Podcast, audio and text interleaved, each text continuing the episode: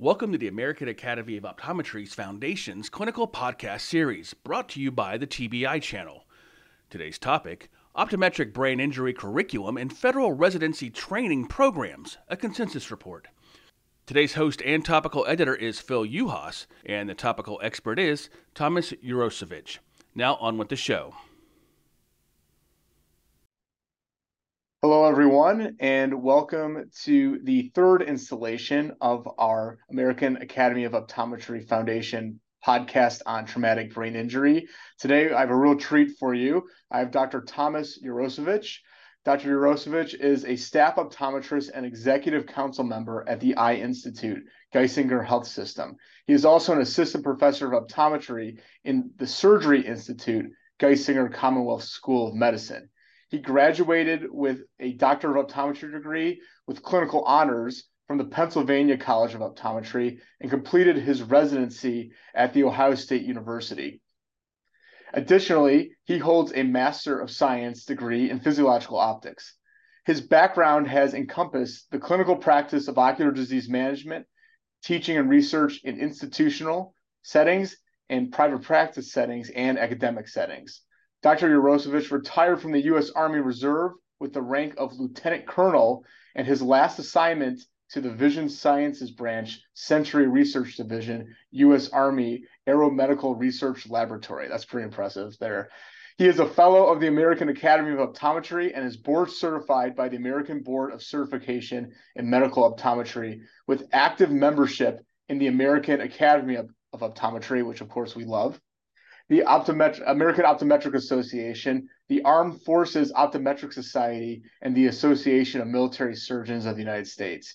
He and his family reside in Mountaintop, Pennsylvania, and he holds appointed positions in local government. And we're very honored for Dr. Urosevich to be here with us today. Today, we are discussing a paper that is titled, as I open it up here, Optometric Brain Injury Curriculum in federal residency training programs, a consensus report. This paper was published in the Journal of Military Medicine, and it's a recent paper. It was published in the spring of 2023. So, first of all, I'm going to kick it off, off to Dr. Urosevich for a summary of the paper, and then we'll ask him some questions about it. Okay, thank you, Dr. Yuhas. And first of all, I want to thank you for the opportunity to come on board and join you for this afternoon. Um, this is a very interesting journal article. Uh, Dr. Jackson and his team, they've advanced a core curriculum to guide our efforts for consistency in brain injury optometric residency programs, which there is, we currently do not have that. This is an effort by a focus group, a very distinguished focus group. They're all subject matter experts.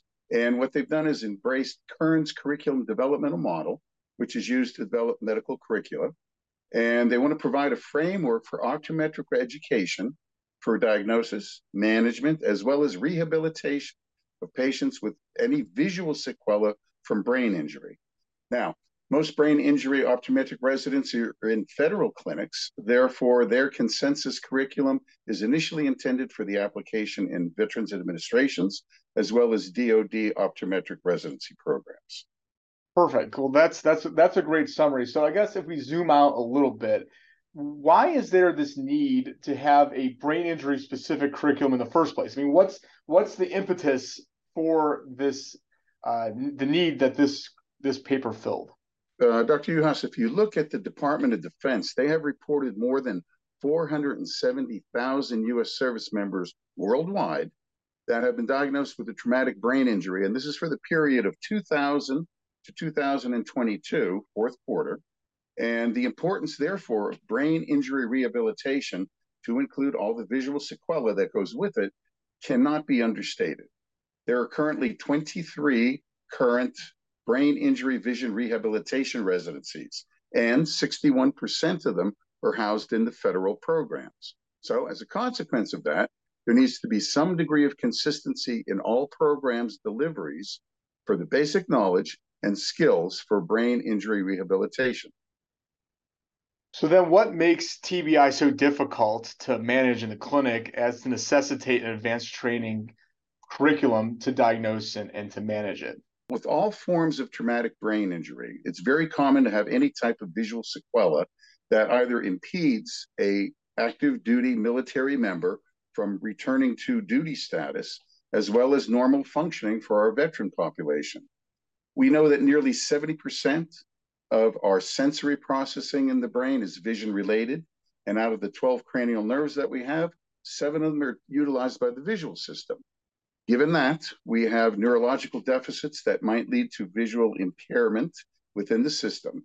So it's not surprising that patients with brain trauma are typically going to present with a whole myriad of visual dysfunctions. Common problems that we find with TBI presentations, pupillary response deficits, visual processing delays, photosensitivity, impaired ocular motor convergence, as well as other related ocular motor reading dysfunctions.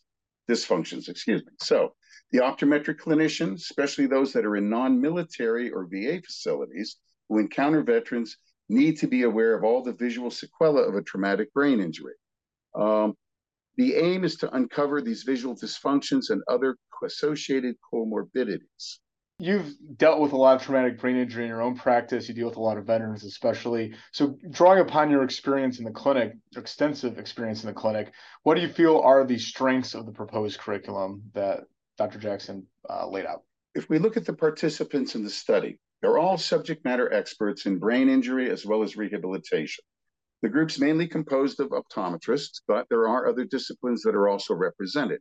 You have neuro-ophthalmology, occupational therapy, as well as internal medicine. And this great group got together. They employed Kern's six step process. Once again, as we said earlier, that's a standard method for curriculum development within medicine.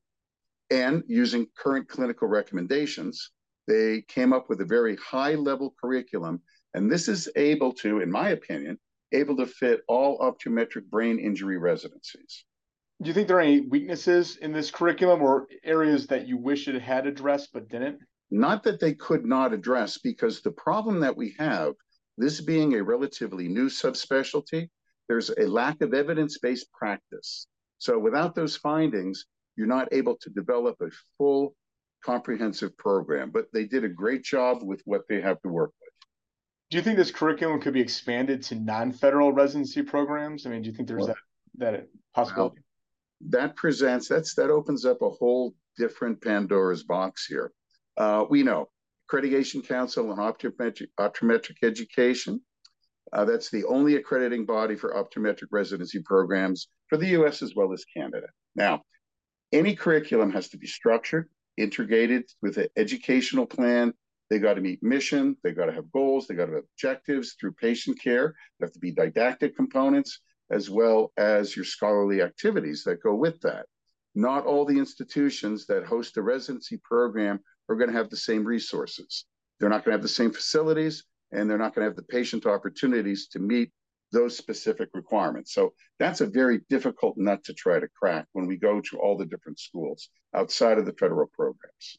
So then, considering the federal programs themselves, especially the VA residencies, do you think that all the ocular disease VA residencies out there should incorporate at least some element of traumatic brain injury training in terms of diagnosis and management? Absolutely, no doubt about that.